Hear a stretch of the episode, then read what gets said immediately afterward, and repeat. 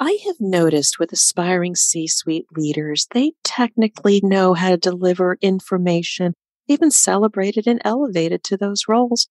But sometimes, and I've seen this so often, that when faced with adversity or faced with a situation where your work is being questioned or compared to somebody else, the competition, another business unit, we lose our traction. We lose our confidence and we're just simply not equipped to be able to respond to such situations. Instead, we might react with negative comments and trying to elevate ourselves as how we're better. But I will tell you in this conversation I had with Eli is so important. It's not necessarily what you're saying, pitching or delivering, but how you made people feel and the trust they build in you. So what if you were being compared to somebody else's work? Could you say something positive about that other work?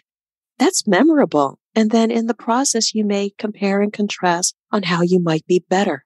But always start from a place of positivity and acknowledging the strengths of others.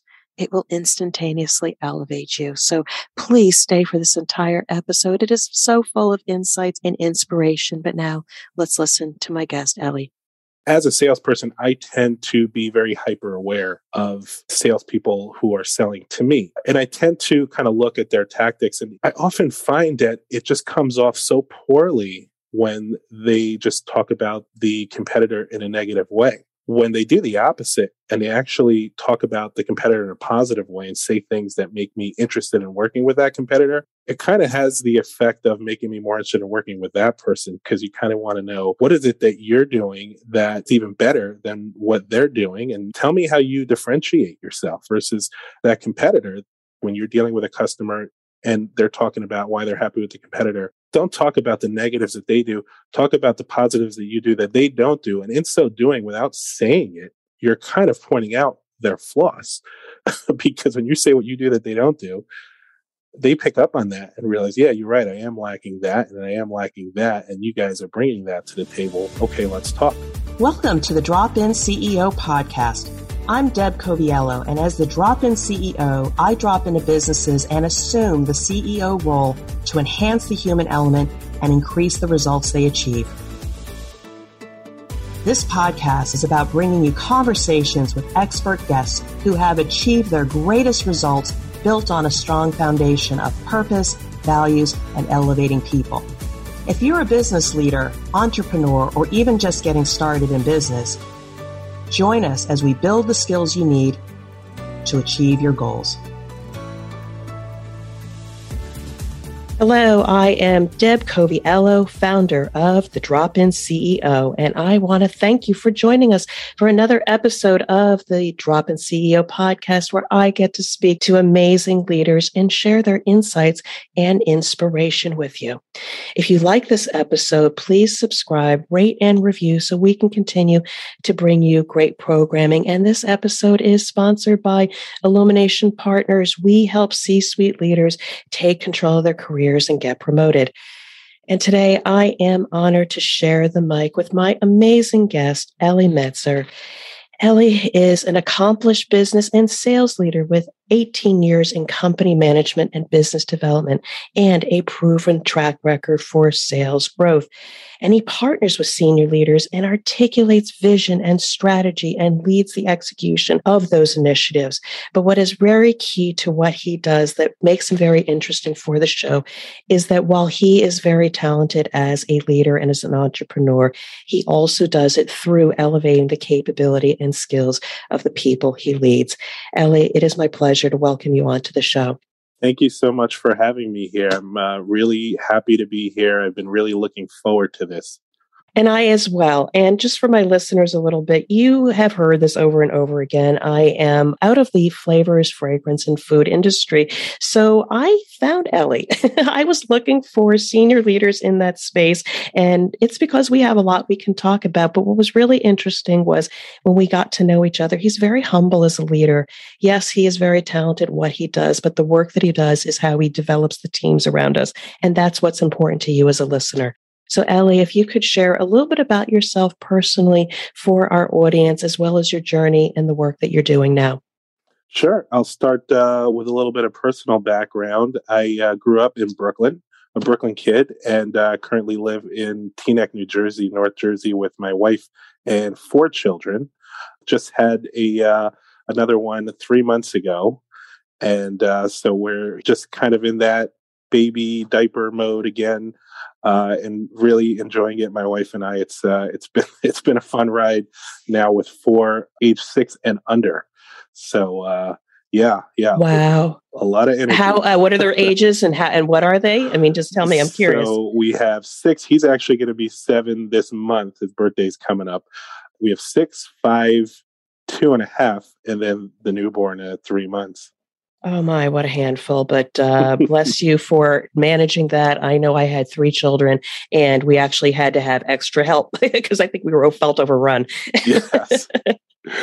Absolutely. It's uh it, it's really a fun, you know the, the, the weekends especially, you know, we have the kids in daycare and uh and the baby just started this week going to daycare. So we finally get a little bit of a break uh from from having him home all day and the weekends are just a wild ride uh, where they're all just home and and uh, just keeping everyone entertained and uh, but it's really fulfilling. So we're we're blessed so that that's fantastic and i know what it is. I mean i have three children of my own and at times you just feel like you're running from events and school and just making sure nobody goes to the emergency room so yeah. but more about your your career journey as well. So my career journey is interesting. As as you mentioned i started more from uh, an entrepreneurial side of things a friend of mine in college, I went to Brooklyn College, and a close friend of mine, we decided that we wanted to start our own endeavor coming out of school. And we really didn't have any idea or business plan of what we wanted to do. We just knew we wanted to own our own company and that we just wanted to start something and be our own boss. So it's interesting because a lot of times you hear these stories of founders and they they had an idea and they start to pursue it and execute it and there's a great story that follows.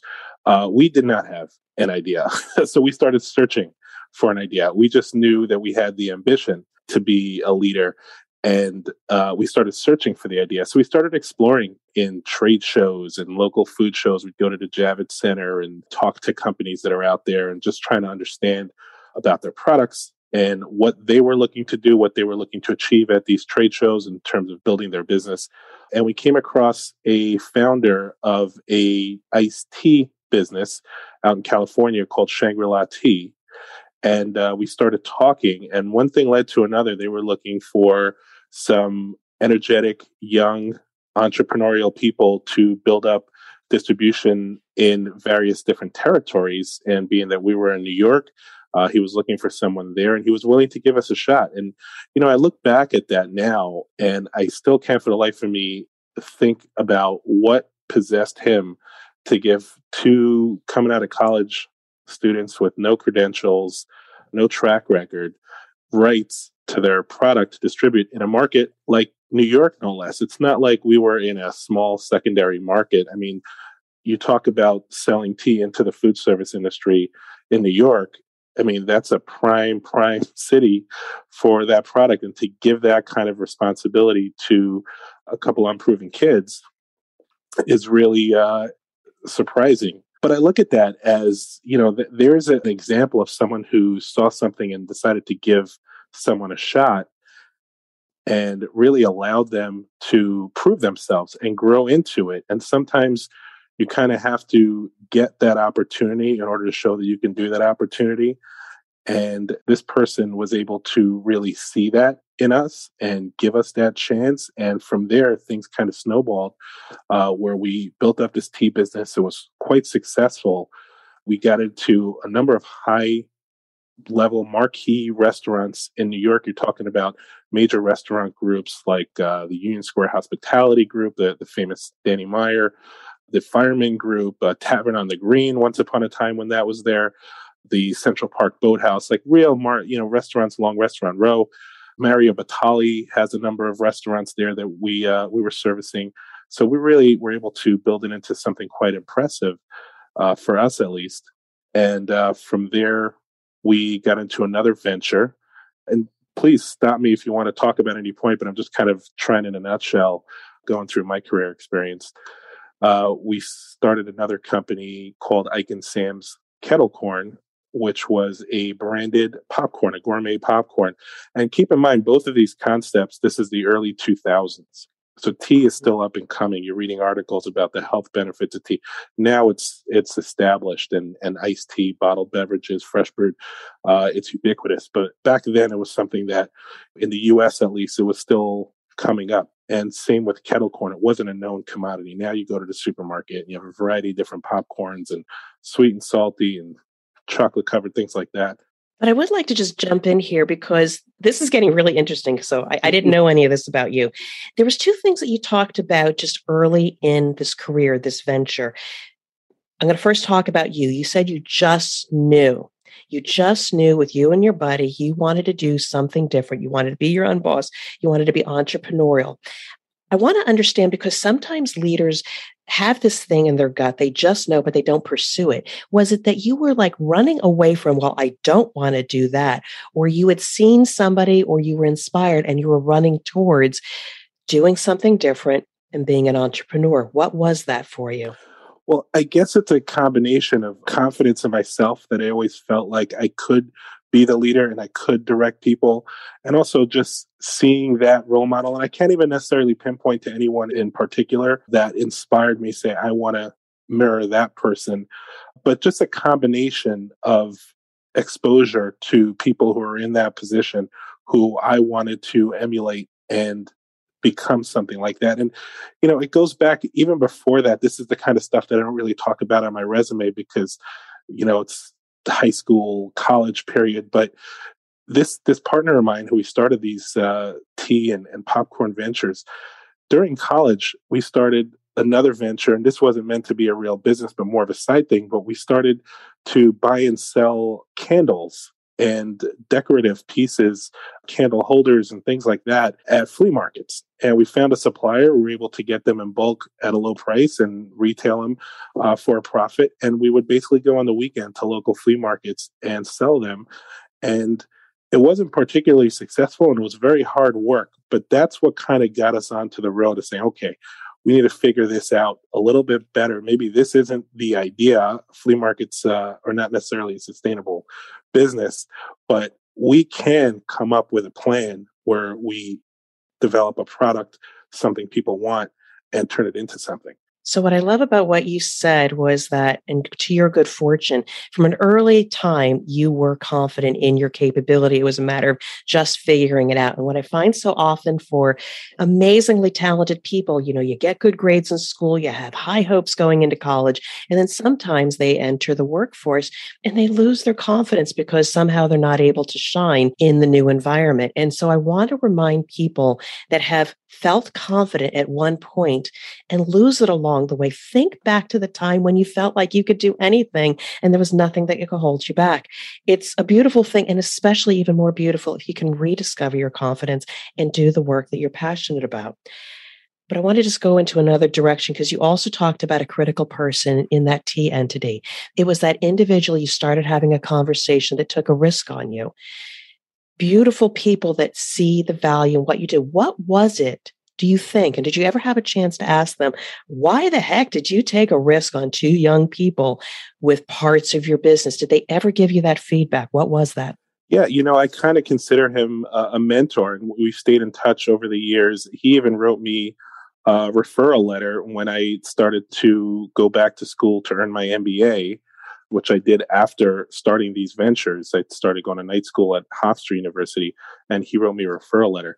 But he said he grew up in the same kind of way. He grew up in Brooklyn, uh, you know, a young kid with a lot of ambition. He saw the same in us, and he felt like, listen, you guys are sharp, you're energetic, you're motivated, you can do this. I can teach you how to sell. And he had this real structured framework of how to sell here's everything you need to know about the product. Here are the objections you're going to face. Here's how you overcome those objections. So he really broke it down so methodically. And he said, You have all the tools you need. All you got to do now is get up early in the morning and go. And uh, it's just a matter of putting in the effort. So that's beautiful advice. And, and I too, I, you know, one of my backstories is I didn't have a lot of mentors growing up. However, now I see the value of a mentor and I have several now, and they're the ones that are on your shoulder, even when they're not there, saying, Hey, Deb, get over yourself or hey you can do this or i believe in you. You just got to get out of your own head. They're so so invaluable. So if you don't have a mentor seek one out because they can be incredibly valuable in that journey. But fast forward so you were in these entrepreneurial ventures and then you started going in another direction. Tell us more about that. Yeah so i was able to sell those businesses and uh, at that point i was looking to start joining something that was a little bit more structured that had more resources because you know wh- when i tell my story about my entrepreneurial background it sounds like all rainbows and butterflies like oh you started this company and everyone started buying it and money started rolling in and boy how everything works so beautifully you know must be real easy. Uh, but there are a lot of challenges there especially when you're running your own business where you really have to deal with all the functions of a company you know supply chain people management accounting finance production distribution customers it, it's just everything. And the area that i felt like i enjoyed most and that i really wanted to focus on was sales. So it occurred to me that you know once i sold these businesses what if i join a larger company that has the resources and the departments let them take care of the purchasing let them take care of the finance and i could really just focus on sales that would be something that was desirable to me so i made the turn and i joined a company called uh, Astor chocolate and they were looking for someone to come in and build a sales division to enter a new business channel for them uh, which was the food service channel and obviously, with my tea experience, particularly in the New York area, I had quite a bit of experience and connections and success. Uh, so it really seemed like a good fit. So curious, sales. You're, you're a very interesting person to me. Sales, dime a dozen. And yeah. I don't need to uh, belittle it, but I want you to maybe share with the audience what makes you different. What is it about your sales style, your leadership? If you had to say, hey, you could buy from this guy, but here's why you should buy from me, what makes you different as a sales leader? Well, I tend to be more relationship driven. I'm not someone who's trying to close the deal at the end of the hour. Uh, so not like that the pushy salesman who's you know if you buy now I can give you this, but tomorrow suddenly the terms change, uh, or you're not going to get as favorable of a deal. So you know it tends to be really more about communicating and developing trust and letting them go back and digest, talk to their people, come back to me. Yes, you need to be persistent. You need to follow up. You need to be present. A lot of times, especially with larger uh, sale items or longer sale cycles, you have to allow it to go through the process a few times before you really start to see progress. You're not going to come in on the first time and just close a deal. So, what would you tell a young, ambitious person that you're training and leading? It takes time. How do you teach patience and discipline in that process, knowing that its relationships take a little bit longer to develop and get the sale ultimately? So I was once described, it's always stuck in my mind. I was once described as pleasantly persistent. And there's an interesting story behind that. Keep going. This is really interesting. Go ahead. So back in my my tea business days, I mentioned the fireman group earlier. This was a really established large group, a restaurant group. They still operate in the New York area restaurants like uh, Bond 45 and the Brooklyn Diners and Cafe Fiorello on the Upper West Side. I was working on getting in with them with my product, but they had a competitor of mine. They was pretty well entrenched. They were very happy there. Uh, and I would constantly circle back to the central purchasing director there saying, Hey, can we talk? Can you give me an opportunity at one of your locations? Let me prove myself. Let me prove my product, my service. I, um, you know, wouldn't really get anywhere and, uh, you know, continue going about my business, focusing on other opportunities until one day he gave me a call and said, Eli, I'm ready. How soon can you get machines into all my restaurants? And my head started spinning. What happened? what happened? What changed? Well, not to get into the details of what happened on the competitor side, but something fell apart on that end. And I guess they were ready to make a switch. And I was there and I was positioned and and, and he told me uh, he said you know you've always been pleasantly persistent. I always liked what you had to offer. It just wasn't right for us to actually do make a switch. There's a lot of logistics involved. And that's also where when you come into sales people get discouraged. You're going to get a lot of no's and it's not personal sometimes just the business doesn't allow for it. There are logistical challenges. They can't just turn things over to buy what it is that you're selling. But continue to stay in touch and be there because those business circumstances change, or sometimes the people change. Uh, the, the person making the decision turns over, and you're primed and positioned to now take over that business. And that was a turning point for my business. That's when we really started to go to the next level in terms of of revenue. It was a, a huge win for me, and I, I'll always remember that. And I always think back to that pleasant persistence as a core quality that you need in sales. So I really, really love that. I think that's actually just pivotal to any role whether you're in operations, sometimes we need to make changes in how we manufacture products. And it's all about building those relationships and helping people to understand the benefits of doing something a little bit differently. And I too have suffered from like, oh, I put out offers and I've had these great relationships and they don't convert. And then nine months later, yeah, can we talk? can we talk? And it is often the environment changes. So i think my my message for people listening is that you still got to continue to believe in yourself because along the way you've had somebody validate saying i love what you do. Keep doing what you're doing. And it's really the decision is on the other people it may not be the right time, the right place, the right price point, etc. But they're still looking, lurking. And the hard part is just continuing to stay there, be present, and be there for when they want to make the change. So that is beautiful. So now you go into organizations, you build their sales channels, you build the people. I am really interested though in the sustainability part of developing the people in the organization because you nail it you know how to do sales. But when you go into an organization what are you often seeing as the pain points? And what are those challenges that you help get them through in order to them realize their fullest potential in their sales channels? So one of the biggest things i see within organizations is these competing agendas among departments uh, where sometimes people are just kind of focusing on their lane and not necessarily looking at how all the dots connect and the big picture and what you're doing impacts another group and how it impacts the company overall.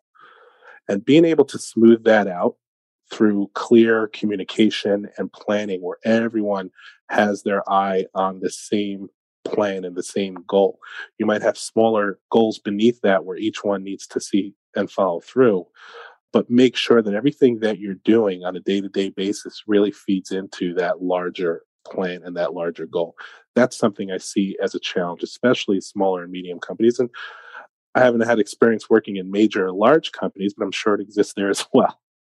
Oh, yes. And you know what? It can be frustrating for a leader trying to figure that out. They'll come into a new situation, they don't understand the culture, and they're trying to make a quick change. But one of the things I teach in my, you know, leadership development course is where there are gaps, whether it's competing agendas, different goals, different leadership, etc. It is important to find common ground. Often going back to the values of the company or what are the overall strategy to become number one in our area. If you can ground people and say, yes, we're all here to do that, you've moved the conversation one step further. And then to talk about, we see these competing agendas where are those areas of common ground? If you need this and you need that, I'll help you here, you help me there. You move the conversation one step further. That's the greatest thing a leader can do is understand the differences and try to close those gaps. So I love your point about competing agendas. So the next thing though is the journey. So you see these as opportunities, but I would love to know based on spending time with the organization or the sales leadership group, what have been some of the transformations that you've been able to help those companies realize because of the work you do in your leadership? Well, once we establish a goal, it really changes the way people operate and the ability to focus. And that's probably the biggest transformation I've seen individually and within divisions is once you're all pulling on the rope together and you're trying to reach that same goal, you really start to align your activities where there's this multiplier effect where something that you do not only benefits you know how you're performing and, and the tasks that you're responsible for but it helps those around you as well. And everyone starts to operate in that way so the multiplier effect starts to become more exponential in terms of the impact to the company. And that's when a company can really start to take off. And I, I like to use a term, you know, get on a runway for growth where you're really about to go fly. That's what tends to happen once people have that clear vision and those objectives. It's almost like in that book, Good to Great, uh, the flywheel that you just got to keep going, but ultimately it starts going really, really fast. And it's beautiful when you start seeing that momentum. But I want to switch gears on you a little bit because you are not very present on social media, but you have posted a while ago and about five months ago, you put out on LinkedIn something about selling on strength. Often, when going into situations, you've got competition that you have to deal with, and maybe your client brings up about the competition. How do you deal with those? What is your philosophy on selling on strength? Well, you know, I, I, and I mentioned on that post uh, that's actually one of my more popular posts when you look at in terms of uh, number of views and such. Uh, not that I've posted too much, but as a salesperson, I tend to be very hyper aware of uh, salespeople who are selling to me, uh, just in personal, you know, buying furniture for the house, things like that, or a car, whatever it is. And I tend to kind of look at their tactics. And even though I'm not you know trying to rate what they're doing it's just natural because it's, it's what i do and i often find that it just comes off so poorly when they just talk about the competitor in a negative way and when they do the opposite and they actually talk about the competitor in a positive way and say things that make me interested in working with that competitor it kind of has the effect of making me more interested in working with that person because you kind of want to know you know what is it that you're doing that you know is even better than what they're doing and you're here singing their praises and how good their product is. Tell me how you differentiate yourself. Tell me what it is that you offer that's different from them and that's why you're here doing what you're doing here versus at that competitor that's you know also has has a good product. And it just tends to have that effect when you're dealing with a customer and they're talking about why they're happy with the competitor don't talk about the negatives that they do. Talk about the positives that you do that they don't do. And in so doing, without saying it, you're kind of pointing out their flaws. because when you say what you do that they don't do, they pick up on that and realize, yeah, you're right. I am lacking that and I am lacking that. And you guys are bringing that to the table. Okay, let's talk. And you've said nothing negative about the competition. It speaks to character, it builds trust. So it's one of those things if you can't say something good, don't say anything at all, yeah. or don't say anything negative. I always, always spin. I mean, there's I have an A1 personality. There's a lot of things that irritate me. If it doesn't meet my standard, I have something to say about it. But what I have challenged myself over the years is what can I say? You know, they're having a rough day. They did what they could. They were being as best they could in serving us. And I always try to look for the positive and how I can be helpful. So, testimonials. One of the things I found interesting on your LinkedIn profile is you give several testimonials to people you like giving back. And there was a situation last year, May of 21, where you gave this wonderful testimonial to somebody that says, they're about don't make your presence known, make your absence felt.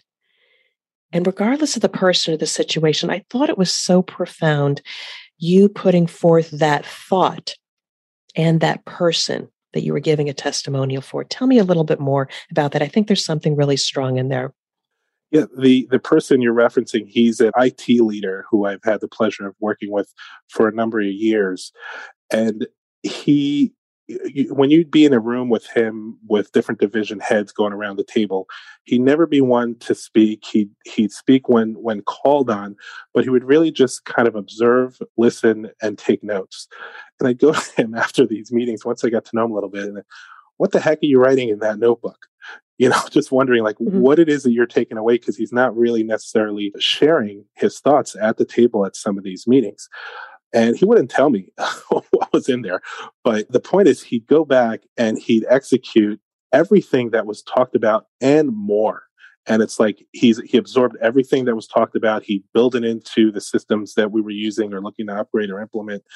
And you just knew when there was a project that he was involved in, you knew he had hands on it. And conversely, as I say in that testimonial, when he wasn't there and you saw project, you didn't have to know he wasn't involved. You just saw the results of the work, and it just seems like he wasn't involved in this, was he?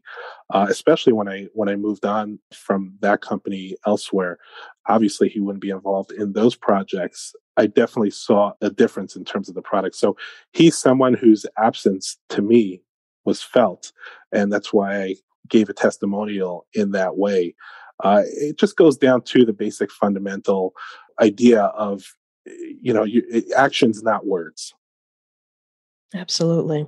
Absolutely. It's how we make people feel. That's what's most memorable. I actually wrote a blog post today about, you know, I remember a leader dropping into an organization and yes, he saved the day with fixing our business, but I was a young leader at that point and I just remember him elevating my capability and confidence. I don't remember exactly what he did, but he left an impact on me for which I've brought forth the drop in CEO brand. So I love your thought, and this is just one of the best moments that you wrote here is don't make your presence known, but your absence felt. I think it's very, very profound.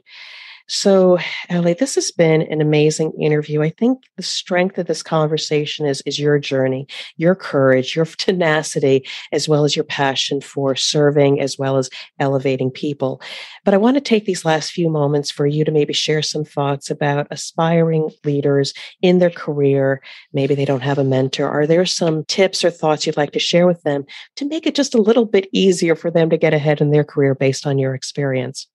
Yeah, absolutely. I think, you know, the main thing to me is always being aware of the person on the other side of the table, putting yourself in their shoes. So whether you're selling them a product, think the way they would likely be thinking when they're looking at you. Whether you're talking to someone who reports to you, think about how they feel in that position talking to you. Always putting yourself in the other person's shoe it, it really helps you kind of empathize and react appropriately so that you can really maximize the interaction and get the most out of it. And to me, that's really the best advice. Too often we get caught up in our own interests and what we're trying to accomplish, and we're really not thinking about what's going to speak to the other person. And you really need to kind of go back to that if you expect to get through to people and be successful. This has been an amazing interview, Eli. I feel grateful that I found you and we've brought this conversation forward. And I know people want to just check you out, learn more about you, perhaps even connect with you and learn more about the work you do and your leadership. How can people connect with you? Uh, LinkedIn's probably the best. I think I might be the only Eli Menczer on LinkedIn. So if you just go ahead and uh, search for me on there, I'd love to connect and uh, expand my network. All right, Elliot, this has been an amazing interview. Uh, I want to thank you for your time and wish you continued success. Thank you for having me. This has been great. Thanks. Thank you for listening to the Drop In CEO podcast. My new book, The CEO's Compass, will change the way you think about leadership, navigate rapid transformation, and elevate the leaders of tomorrow. If you're feeling off track, the CEO's Compass assessment will guide you to peace of mind in days, not months. You can learn more about the CEO's Compass by visiting my website at dropinceo.com. Now go out and lead, inspire, and achieve your goals.